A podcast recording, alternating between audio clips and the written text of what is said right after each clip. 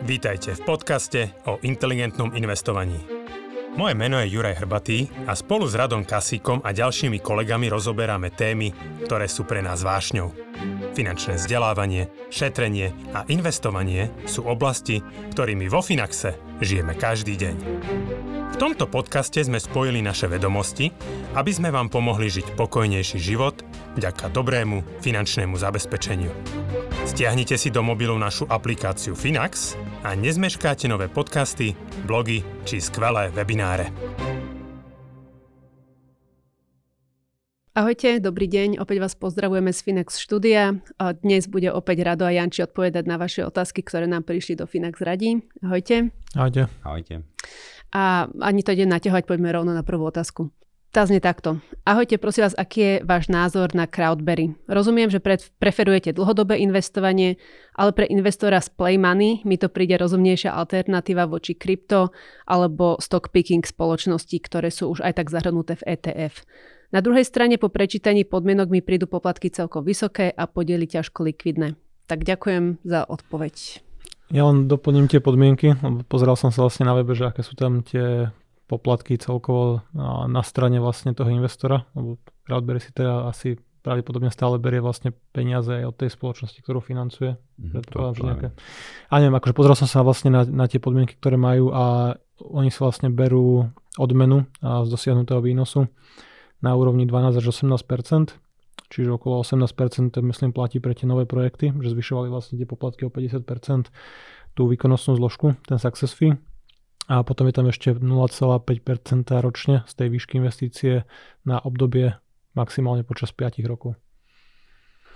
Dobre, však ja úplne akože až do toho tak nevidím, neviem ako sa vyvíjali tie projekty, však možno ty Janči budeš mať lepší prehľad, ale ja tak možno zo všeobecna poviem, že tiež ten môj pohľad je taký dvojaký. Akože na jednej strane mne to je veľmi sympatické, že ja určite som za to, aby sa podporovali proste nové nápady, startupy, aby sa do toho investovalo. Akože mi sa páči, že na Slovensku niečo také funguje, lebo myslím, že dobré myšlienky a dobrí podnikatelia a myslím, že aj niektoré projekty v rámci Crowdberry to potvrdzujú, sú aj na Slovensku, takže mne to je akože veľmi sympatické, veľmi milé.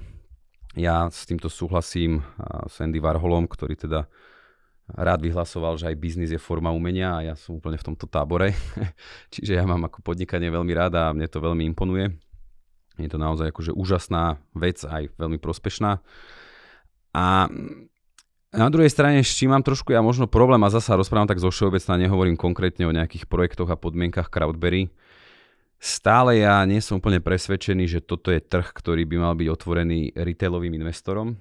Že áno, aj my vo Finaxe dá sa povedať, že od začiatku nad tým rozmýšľame, ako sprístupniť a možno investovanie do týchto projektov, takých začínajúcich projektov aj širokým masám, ale ja aj vysvetlím, prečo to nie je úplne vhodné. Jednak to, čo tu aj vlastne ten dopytujúci sa mm, povedal, je, že pomerne aj kapitálovo náročné, pomerne nelikvidné a to sú všetko už také parametre, ktoré, ktoré naozaj nejdú v prospech toho retailového investora, ktorého ciele a možno také tie osobné podmienky vyzerajú trochu inak.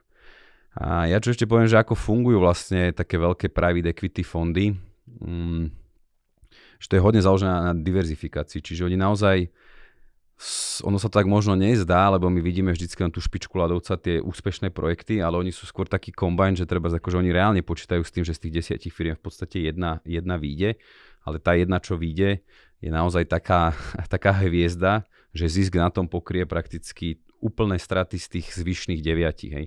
Dobre, môže to byť, že 2 ku 8, hej, ale... A toto ja vnímam napríklad obrovský problém pri Crowdberry, lebo veľmi pochybujem, že drvivá väčšina ich klientov si vezme treba 10 projektov, neviem, či vôbec toľko majú v ponuke. A s tým, aby ten skutočný výsledok, ktorý sa komunikuje v rámci private equity, lebo ono by mal byť ten výnos dlhodobo by mal byť trochu vyšší, ako je pri štandardnom akciom investovaní, ale to je ako plná logika, lebo sú to začínajúce riziko, rizikovejšie firmy. likvidné. Tak, kdežto pri tých akciách ty ideš do istoty, hej, že akože áno, aj tam firmy skrachujú a tak ďalej, ale je to veľmi diverzifikované, väčšinou investuješ už do overeného biznisu, čiže tia, tá fáza toho biznisu je výrazne za tým, do čoho investujú tie venture fondy. Čiže ja mám takýto trošku problém s tým osobný, že či naozaj je to vhodné pre tých ľudí a tu vlastne akože z tohto vyplýva, že naozaj je to pre tých sofistikovanejších investorov, ktorí lepšie rozumejú tomu riziku, ktorí ho dokážu lepšie rozložiť. Takže to je možno tak zo všeobecná, ako to ja vnímam. A, do toho crowdberry až tak nevidím, akože ja ich vnímam akože celkom, že vedia, čo robia, že, že sú pomerne šikovní. Nikdy som nejak hĺbšie neanalizoval tie projekty, ale v zásade myslím, čo tak najviac komunikuje ten Jim Beam a to je zase presne taká tá hviezda, ktorá je kvázi úspešná, ale neviem, že či niečo ďalšie tam majú takéto, že čo by sa dalo už pochváliť a vôbec či tam je nejaká firma, ktorú úspešne exitovali? A... Um, akože o tých, o tých exitoch tiež neviem. Sú tam určite nejaké projekty, ktoré sa nevydarili. A myslím, že tá elektrická čezeta ako motorka a favorit, a tiež sa im nejako moc nedarilo bicyklom. A ja myslím, že ani tá ekokapsula moc nejde, nie?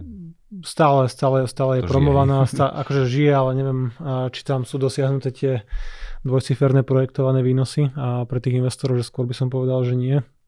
Ale mm, akože ja súhlasím s tým, čo si povedal, že a, inak, inak by sme sa na to asi pozerali, keby to bolo nejaký, keďže investuješ, povedzme, že si eurový milionár, chceš mať ako nejakú zložku podni- vlastne majetku, nejaké domáce spoločnosti a dáš peniaze 5-10% majetku do nejakého a, VC fondu, proste do niekoho, kto má rozložené to riziko do 10-15 firiem, s tým, že keď jedna z nich by bol ten, ten Jim Beam alebo nejaký takýto veľký medzinárodný úspech, tak ti to vykrie tie straty, ale tým, že tu vlastne investujú retailoví investori drobní, možno rádovo niekoľko desiatok tisíc eur, možno menšie sumy, a teraz, že ako si majú vybrať oni ten projekt, že ktorý bude úspešný, že ono, aj keď pri verejne obchodovaných spoločnostiach máš k dispozícii všetky informácie, kvartálne čísla, výročné správy, analytici sa na to pozerajú a stále sa nedá vyberať ten budúci víťaz nejako spolahlivo, preto pasívne investujeme, preto nakúpiš tisícky spoločnosti, aby v tej kope sena boli proste aj tie diamanty, aby tam bola tá Nvidia, ten Microsoft posledných 10-15 rokov a podobne. A že koľko by si musel nakúpiť tých drobných spoločností, možno limitovaných na tento stredoeurópsky priestor, aby tam vôbec bola nejaká takáto úspešná že aký veľký majetok by si musel rozložiť možno do 20-30 projektov a stále ten výnos nemusí byť nad úrovňou toho, čo vieš kúpiť lacno, efektívne a bez dane. Takže... Takže ono, aj keď ten výnos je vyšší, treba si zohľadniť aj tie náklady. Čo oni majú napríklad, koľko majú minimálnu investíciu na projekt? Mm, myslím, že sa to liší podľa projektu, ale nepoviem Či čo, čo sa bavíme, Radovo tisícky eur. Tisícky eur. Čiže tisícky, presne na to, aby ten cieľ bol dosiahnutý, tak reálne treba vložiť neviem, 100 tisíc do desiatich projektov a potom možno bude ten výsledok žela, alebo očakávaný dosiahnutý. Ak si mám vybrať, že len konkrétny projekt, tak to, to moc neodporúčam. Čiže aby sme to možno tak aj uzavreli, že, že, že toto je vlastne takéto odporúčanie. Čiže ak človek má vybudovaný ten základný kameň, treba povedzme si, že naozaj, že mám 100-200 tisíc v nejakom diverzifikovanom portfóliu akcií, prípadne nejakých dlhopisov, že k tomu mám majetok nejaký v, dlhopis, e, v nehnuteľnostiach, OK, hej, že, čiže možno sa bavíme, že naozaj, že už by musel byť ten pol miliónik aspoň, a reálne 100 tisíc idem do tohto dávať, ale to je tiež stále mi príde, že akože veľký podiel a veľké, veľké riziko. Čiže ja aj poviem za seba, že ja som v zásade nikdy neinvestoval do nejakých takýchto venture investícií, aktivít. Ja to osobne za seba vnímam tak, že pre mňa tú venture dobrodružnú časť pokrýva Finax, a však zároveň je to akože nejaká, nejaká moja práca. Nevrajím, že to, že to má stačiť to podnikanie. V podstate máme nehnuteľnosť, ktoré bývame, nemáme nejaké investičné nehnuteľnosti, ale stále tá hodnota tej nehnuteľnosti je pomerne veľká. Čiže keď si dám toto do pomeru a ešte k tomu pridám vlastne to diverzifikované portfólio, stále to diverzifikované portfólio je veľmi malé voči tomu ostatnému. Čiže určite môj primárny fokus dneska je vybudovať čo najväčší majetok v tom diverzifikovanom portfóliu akcií a dlhopisov.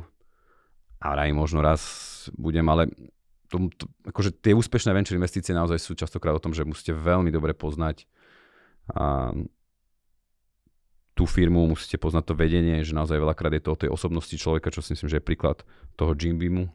A neviem, že či ako ja, človek investujúci do Jimbeamu cez Crowdberry mám vôbec možnosť takto spoznať toho, to, toho manažera alebo toho zakladateľa alebo celé to vedenie. Takže akože mňa to až tak, až tak neláka. Dobre, poďme na ďalšiu otázku. Tá sa týka toho, že či sa tomuto mladému mužovi oplatí bývať v podnajme. Uh, Píše, mám 23 rokov, môj aktuálny príjem je 2400 eur na živnosť a bývam u rodičov. Chcem sa už osamostatniť a premýšľam nad podnajmom. Viem, že pri takomto príjme by som mohol rok, dva počkať, požiadať o hypotéku a kúpiť si vlastné bývanie, ale nie som si istý, či chcem zostať celý život na Slovensku alebo neskôr riešiť predaj a zbytočné komplikácie. Zároveň však nechcem odísť hneď, pretože mám ešte pár vecí, čo ma na Slovensku momentálne držia. Preto mi ako ideálna dočasná voľba vychádza podnajom, ktorý môžem neskôr zrušiť a odísť. Je tu však otázka, či nebude tých vyhodených peňazí škoda. Ak by som však platil približne 700 eur mesačne. Stále by som pri mojom príjme a výdavkoch zvládal investovať približne 500 eur mesačne, čo by mi neskôr, keď už sa budem chcieť usadiť, možno umožnilo zobrať hypotéku a kúpiť si vlastné bývanie alebo odísť do zahraničia. Čiže teraz akože mám chápať tú otázku, že ona je položená, že či ešte ostať s rodičmi, alebo či kupovať nehnuteľnosť, alebo či ísť do podnájmu. Lebo tam je otázka, že či akože má na tú nehnuteľnosť aktuálne si kupovať. Uh, ja keď tu zovšak Dianči, ty určite to budeš mať lepšie pripravenú odpoveď, lepšie, lepšie zodpovieš, čiže ja len tak v krátkosti za mňa. Ako podnajom podľa nie je hamba, neviem, ja, ja bývam v podnajme. Čo to tu máme za obsesiu, čiže žiaľ, akože vyhnúť sa výdavkom na bývanie sa nedá. čiže je to normálne jeden zo základných výdavkov, ktorý nás bude sprevádzať vždy, čiže aj to, keď máme vlastnú nehnuteľnosť, stále tam sú pomerne veľké náklady, pomerne veľké výdavky. Či je to splatka hypotéky, akože áno, že to sa dá hovoriť, že veľká časť tej splatky ide do môjho, ale veľkú časť stále budú, a hlavne teraz budú tvoriť alebo väčšiu časť uh, oproti minulosti úroky, niečo stojí vlastne režia, niečo stojí údržba a tak ďalej, takže s tým sa musíme zmieriť, že v rámci toho výdavkového koláča popri tých nejakých potravinách, doprave, možno nejakom ošatení, tak to bývanie je veľká zložka a nedá sa odtiaľ vyradiť. Takže to by som, lebo vidím, akože ja mám z toho taký pocit, že sa že ho mrzí, že či, či to nie sú peniaze pustené hore Vy, Vyhodené peniaze Hej. na tak keď býva u, u rodičov zatiaľ, tak... Áno, 23 rokov a dobrý príjem, tak asi Hej. už Čiže, to nie je ono. Áno, ja si myslím, že aj tá otázka smeruje k tomu tak utvrdiť, že áno, že nie, nie je na tom nič zlé, je to dobré rozhodnutie, hlavne pokiaľ si teda udrží nejakú mieru úspor, áno, čo samozrejme bola by vyššia. Tiež si nemôže vyčítať to, že sa chce osamostatniť, že to je, to je jasné, že nie každý to tak úplne vydrží, že chceme možno už takéto súkromie a tak ďalej. Um, takže to je určite v poriadku a že Akože zasa aj sa vraciame k tomu viackrát, to teraz spomíname, tie osobné financie nemajú byť len o tej očivnici, ale naozaj má to byť nástroj k nejakému šťastiu. Hej. Takže keď, a to šťastie má nejakú cenu, čiže to, že bývam napríklad sám, pokiaľ ma to viac akože uspokojuje, tak jasne niečo si za to zaplatím. Takže ja by som, ja by som z toho strese nebola. Je to úplný štandard. Ja by som, akože, ja sa na to tak pozerám, že super situácia, že v 23 rokoch mať príjem 2400, že nadpriemerný príjem, aj keď to je samozrejme na živnosť. A ja by som do toho ešte zvážil, že kde sa plánuje odsťahovať, alebo že aké krajiny zvažuje a kedy. Že keď plánuje na Slovensku zostať možno ešte 3, 4, 5 rokov a možno to je otvorené, že nakoniec zostane aj dlhšie, tak skôr by som sa pozrel na to vlastnícke bývanie, aj keď samozrejme tie náklady budú vyššie ako dneska si prenajať možno obdobnú nehnuteľnosť. A zároveň aj pokiaľ by išiel do zahraničia, tak to neznamená, že tu nehnuteľnosť na Slovensku si nemôže nechať, možno na nejaký neskorší návrat, na ľahší štart na Slovensku a môže mu to zostať ako nejaká zložka portfólia. Povedzme, že by s týmto príjmom vedel získať a úver, dostane sa k nejakej nehnuteľnosti, povedzme od 3 až 5 rokov pôjde, neviem, do Austrálie, do Spojených štátov alebo do nejakej inej krajiny, kde si zabezpečí život, stále tá nehnuteľnosť sa môže vysplácať do jeho 50 rokov, povedzme. Prípadne tam môže mať nejaký príjem z prenajmu, rodičia sa mu to môžu starať, môže to nechať niekomu v správe nejaké realitke, dneska už tie služby poskytujú, že ti to vlastne celé manažujú. A zároveň pokiaľ sa odsťahuje do krajiny, kde sa nekontrolujú zrovna úverové registre Slovensko versus neviem, Kanada, tak si proste zoberie hypotéku tam a že škoda nevyužiť takto vysoký príjem na zabezpečenie nejakého majetku, ktorý sa proste časom vyspláca, alebo to môže neskôr premeniť po 5, 7, 10 rokoch na nejakú likvidnejšiu investíciu, možno rozbehnúť podnikanie s tým, čiže závisí od tých plánov, ale tiež sa na ten akože prenájom, podnájom nepozerám nejako, že by to bolo niečo negatívne. A tiež sám, sám bývam proste a takýmto spôsobom a keď mu to, keď mu to vychádza vzhľadom na tie príjmy, že by vlastne platil 700 eur, to je čo 30% vlastne toho, čo zarába v hrubom, tak to je akože celkom fajn, tak či tak. A bolo tam aj spomínané, že teda, že má zdroje treba, ako, ja vidím aj trošku možno prekažku pri tom vlastnom no, bývaní, že keby, by bolo treba hej, 20% vlastných zdrojov. Je, povedzme, že 10 až 20%, alebo tých 10% si môžeš dofinancovať cez nejaký akože iný, kratší, drahší úver na 20 rokov možno stavebne sporiteľne s nejakým medziúverom, pokiaľ nemá vlastné zdroje, prípadne nejaký drahší spotrebák. Alebo keby rodičia vedeli, že im to bude splácať, tak môžu založiť a môžu mu pomôcť tým, že dočasne mu vlastne umožňa založiť jeho nehnuteľnosť po nejakých 5-7 rokoch niečo bude vysplácené, niečo možno stupnú trošku ceny a tá nehnuteľnosť rodičovská sa uvoľní. Čiže vedel by s takýmto príjmom získať aj 100% financovanie, keby mu teda rodičia pomohli, keď vidia, že má už v tomto veku takýto príjem a nebude ide robiť do zahraničia, tak je tam asi predpoklad, že to bude vedieť bez problémov splácať. A zároveň tie ceny nehnuteľnosti dneska už sú pomerne vyklesané, povedzme 10-15%, dá sa pekne vyjednávať vlastne pri kúpe. Čiže asi, asi si myslím, že nebude lutovať na 5, 7, 10 ročnom horizonte kúpu nehnuteľnosti, keď kúpi v nejakom rozumnom meste, či už zostane alebo sa odsťahuje a potom to predá. Čo je rozumné nechá... mesto? A krajské, kde sa ľudia stiahujú, lebo tam sú proste dobré príjmy, dobrá občianská vybavenosť, platy, školy. Dobre, tak poďme ešte na jednu otázku, tá bude smerovať na Finax. Ahojte, chcel by som sa spýtať, akým spôsobom funguje ETF vo Finaxe. Práve som v poslednej fáze splácania úveru a chcel by som obratom po splatení posiať voľné financie do ETF, aby som si to nezvykol míňať. Čo sa stane s nakúpenými ETF, ak Finax ukončí svoje podnikanie? Je to nejako viazané na moje meno? A ešte vám teda poslal odkaz, že webinár o dôchodkových pilieroch bol super. Ďakujeme. Ďakujeme, Janči. Áno, sú, sú tie ETF fondy viazané na meno, že tú evidenciu vedie Finax.